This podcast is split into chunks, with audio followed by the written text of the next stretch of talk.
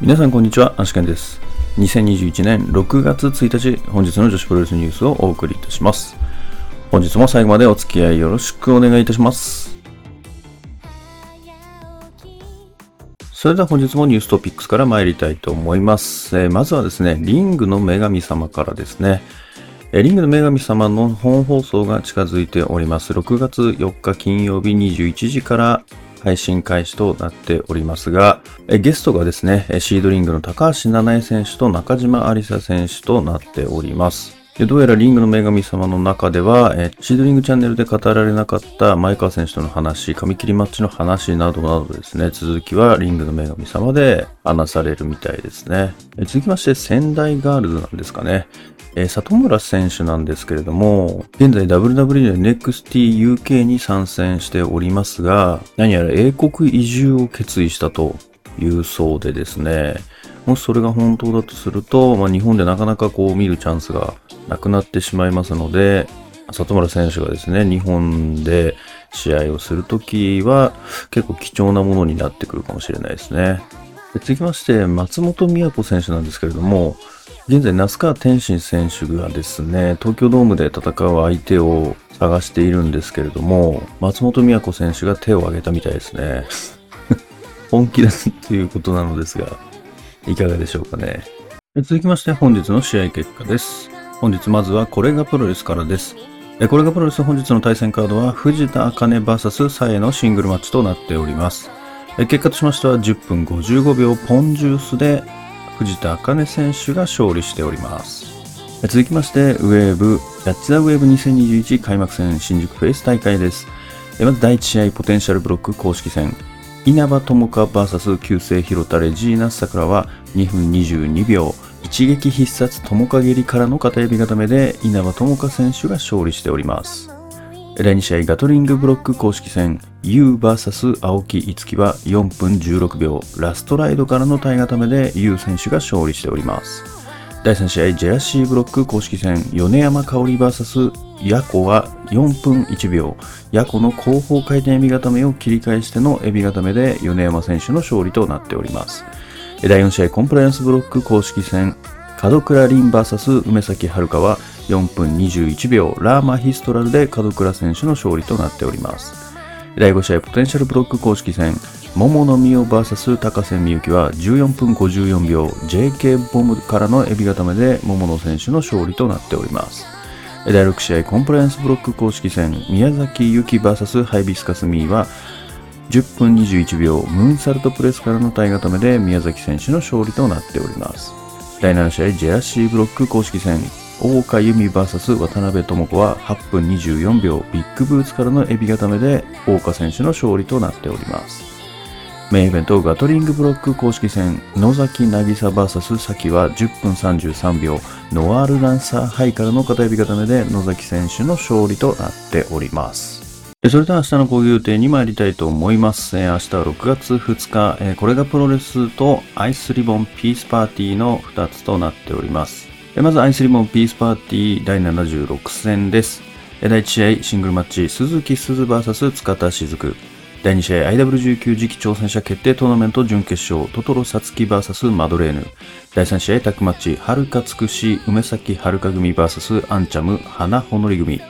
第4試合 IW19 次期挑戦者決定トーナメント準決勝テクラ VS 松谷宇野となっておりますこれがプロレスの対戦カードは不明となっておりますそれでは本日の Today's Impressions ですけれども今週末に迫りましたですねリングの女神様こちらの本放送ですねこちらが21時よりスタートとなっております。先々週ですね、リングの女神様のプレ放送としまして、YouTube の方で無料配信を行われましたけれども、本放送からですね、え500円プラス発見手数料ということで、えプラットフォームを変えましてですね、Tips の方で、放送をするということです。えー Tips のイベントページはこちらになります。こちらよりですね、チケットの方を購入して視聴することができるということですね。視聴料に関しましては、まずチケット価格が500円で、発券手数料が180円となっておりまして、合わせて税込み680円で視聴が可能ということです。プレ放送を見る限りですね、えー、ゲスト選手と何かこうゲームだったりとか、まあ、あとはそのゲスト選手に対してですね、まあ、インタビュー、まあ、なんか他ではしてないようなことをまあ深掘りして聞いていくみたいなようなことも考えてるみたいですね。基本的にはまあトークライブという形式になるっぽいですね。まあ、本当に女子プロレス専門のですね、番組っていうのは本当に貴重なのでですね、やっぱりこう見て応援することで、やっぱり盛り上がっていくと思いますので、ぜひですね、ここは見て応援してあげたいなと思いますね。第1回からね、えー、シードリングの本当にトップどころ2人ですから、高橋成選手と中島有沙選手ということでですね、マシトラスの風と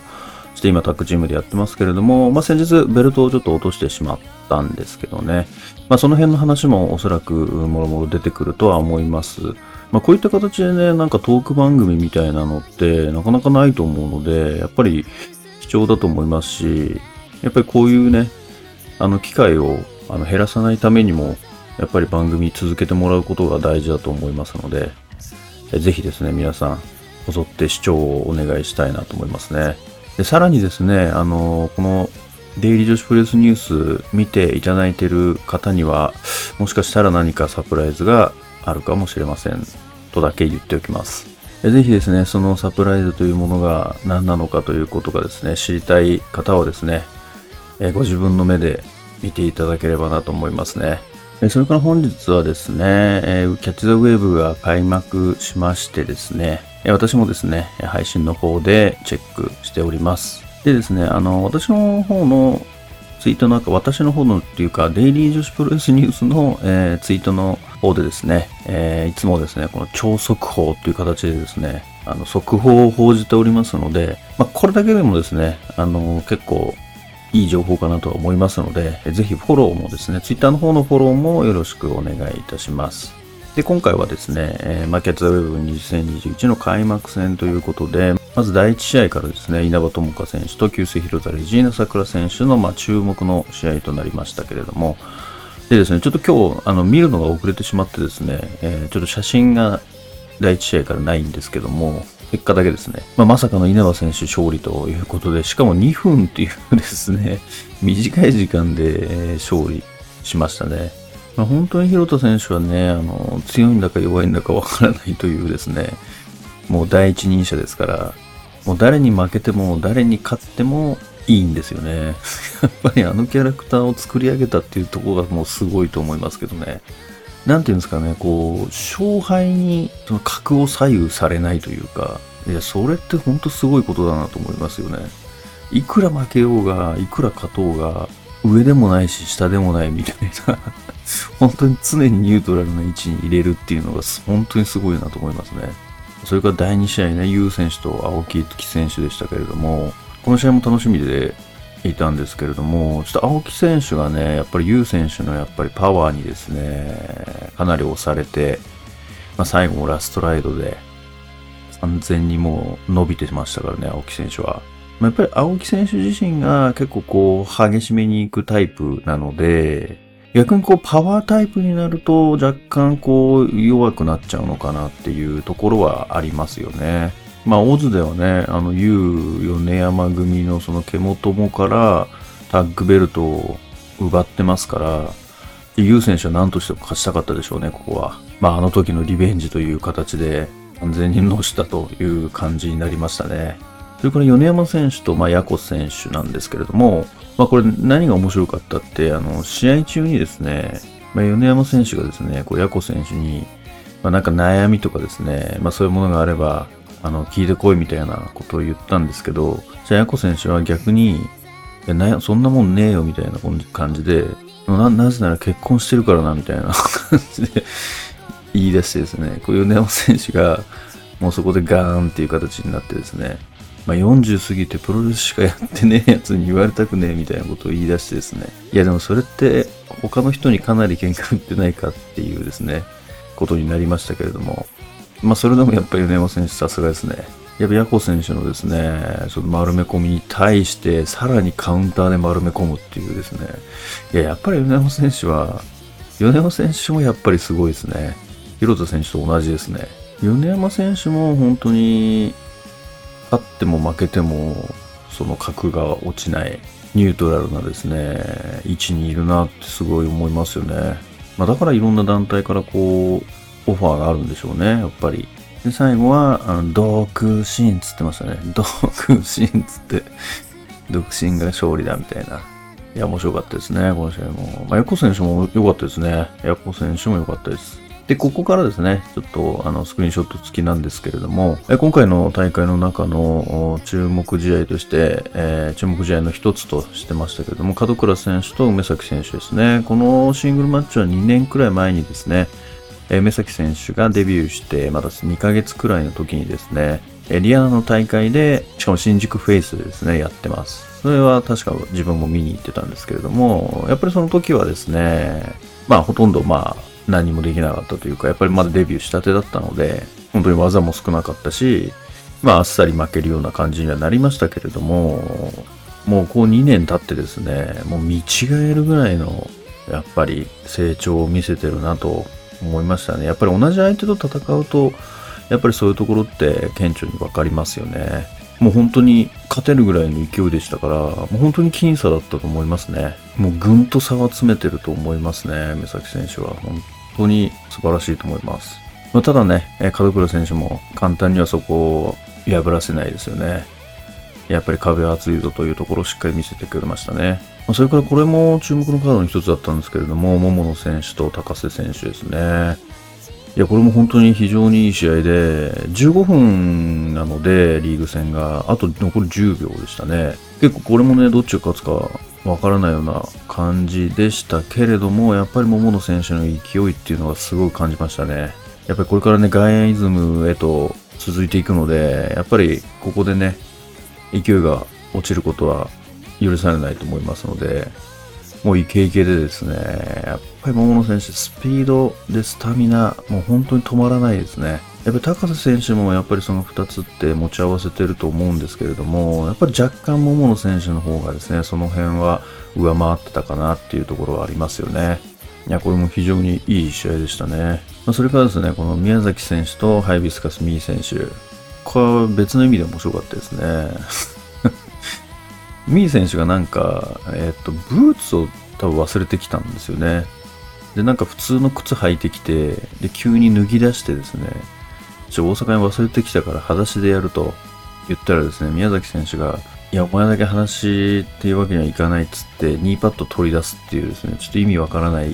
感じになってですね。で、しかも、ミー選手がもう恥ずかしがためっつって自分からセッティングされに行くっていうですね、ことをやるんですけど、宮崎選手はもう前には需要がないということで、やらないんですよね。かたくなにやらないんですよね。かたくなにやらなかったですね、最後まで。まあ、で、なんだかんだで、まあ、ムーンサルトで勝つんですけど、ハイビスカスミー選手はね、やっぱりね、役者ですね。役者ですね。やっぱ本当にこれがプロレスの時とは全然違う一面をこう見せてくれるというですね。で、多分おそらく琉球ドラゴンでも全然違う一面を見せるんだろうなっていうのがすごくわかりますね。これもまた面白い試合でしたね。まあ、それから大岡選手と渡辺智子選手ですけれども、こちらはですね、まあ、ベテラン同士ですね。質の高いですね、やっぱりプロレス見せてくれてたと思うんですけれども、ちょっと途中ですね、渡辺智子選手が何か足を痛めたのかですね、ちょっと失速する場面がありまして、まあ、そのまま敗れてしまうという感じにはなってしまいました。でですね、試合後、こう、ヤコ選手が乱入してきまして、ヒップアタックを大岡選手に食ららわせましてですね、まあ、大岡選手に対してずっと嫌いだったと急に言い出してですね、で、負けちゃったけど優勝して、ウェブ乗っ取ってやるっていうことをですね。で、最後ですね、あの、結婚の報告まだしてなかったみたいで、まあ、知ってると思うんですけど、あの、改めてですね、したところ、まあ、それがですね、かなり岡選手にとってダメージを 受けるという形になったというですね、まあ、面白乱入でしたね、最後は。で、メインイベントがですね、この野崎選手と崎選手、まあ、これはあの4月の1日にですね、えー、まあ、タッグパートナー同士で、え、シングルマッチをやるみたいな、もっところがあったんですけど、まあ、それで、まあ、昔ですね、組んでた者同士ということで、え、シングルマッチを行われたんですけども、その時は、まあ、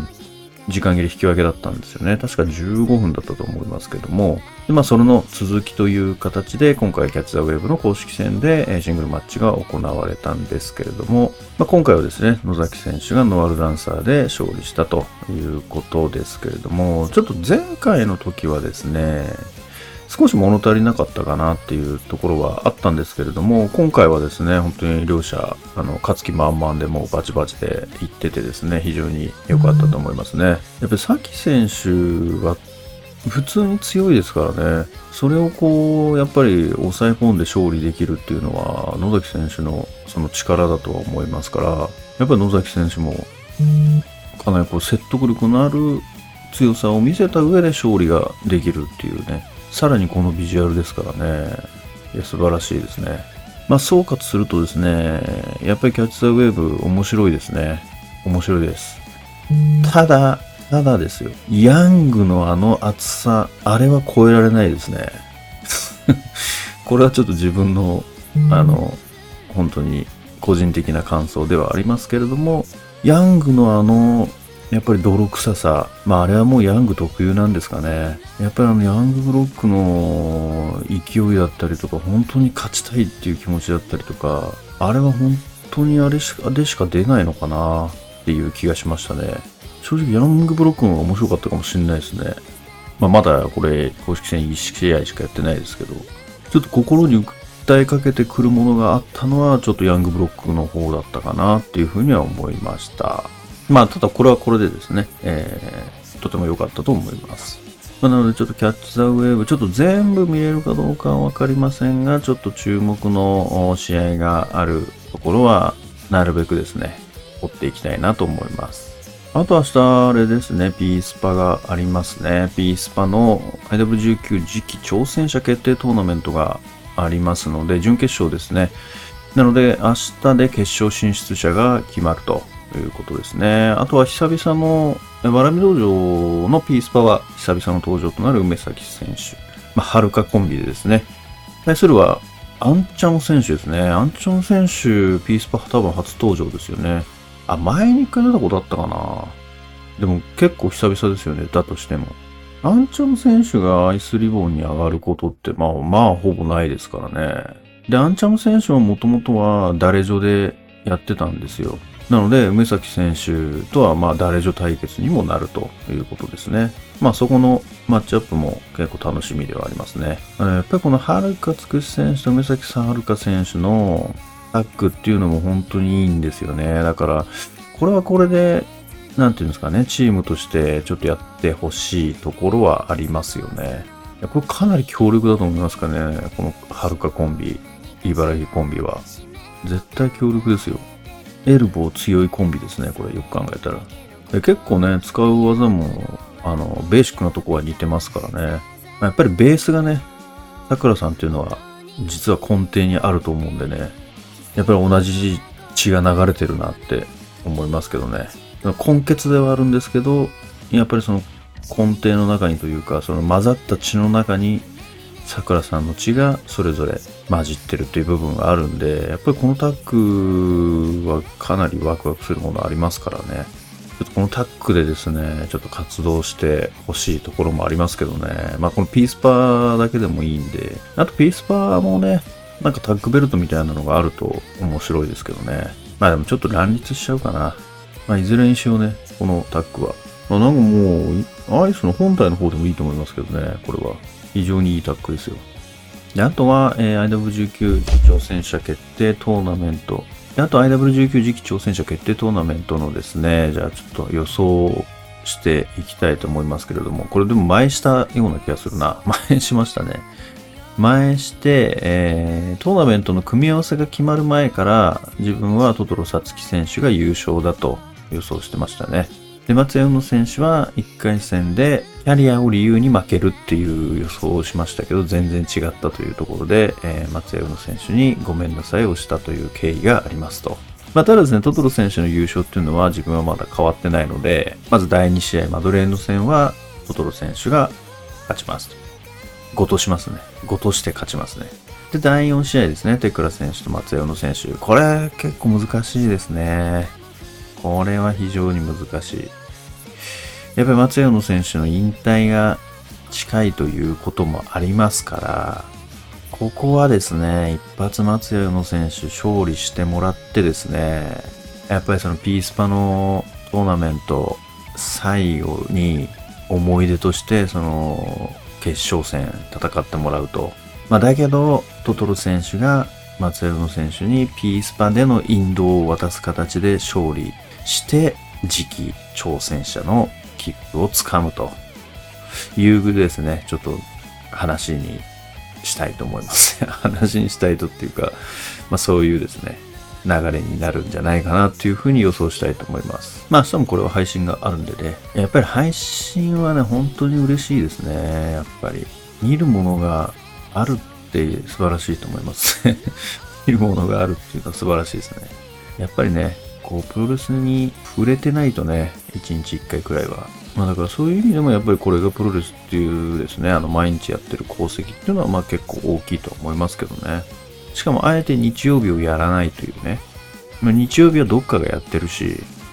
別にやんなくていいんですよね。だからどっかがやってないところをやってくれてるっていうところがやっぱり非常にですね、素晴らしいところだし、ありがたいところでもあるということですね。それでは本日の女子プロレスニュースはここまでとしたいと思います。もしこのニュースが良かったと思いましたら、高評価やいいねをよろしくお願いいたします。また毎日ニュースの方更新しておりますので、ぜひチャンネル登録やフォローの方もよろしくお願いいたします。それではまた明日最後までお付き合いいただきましてありがとうございました。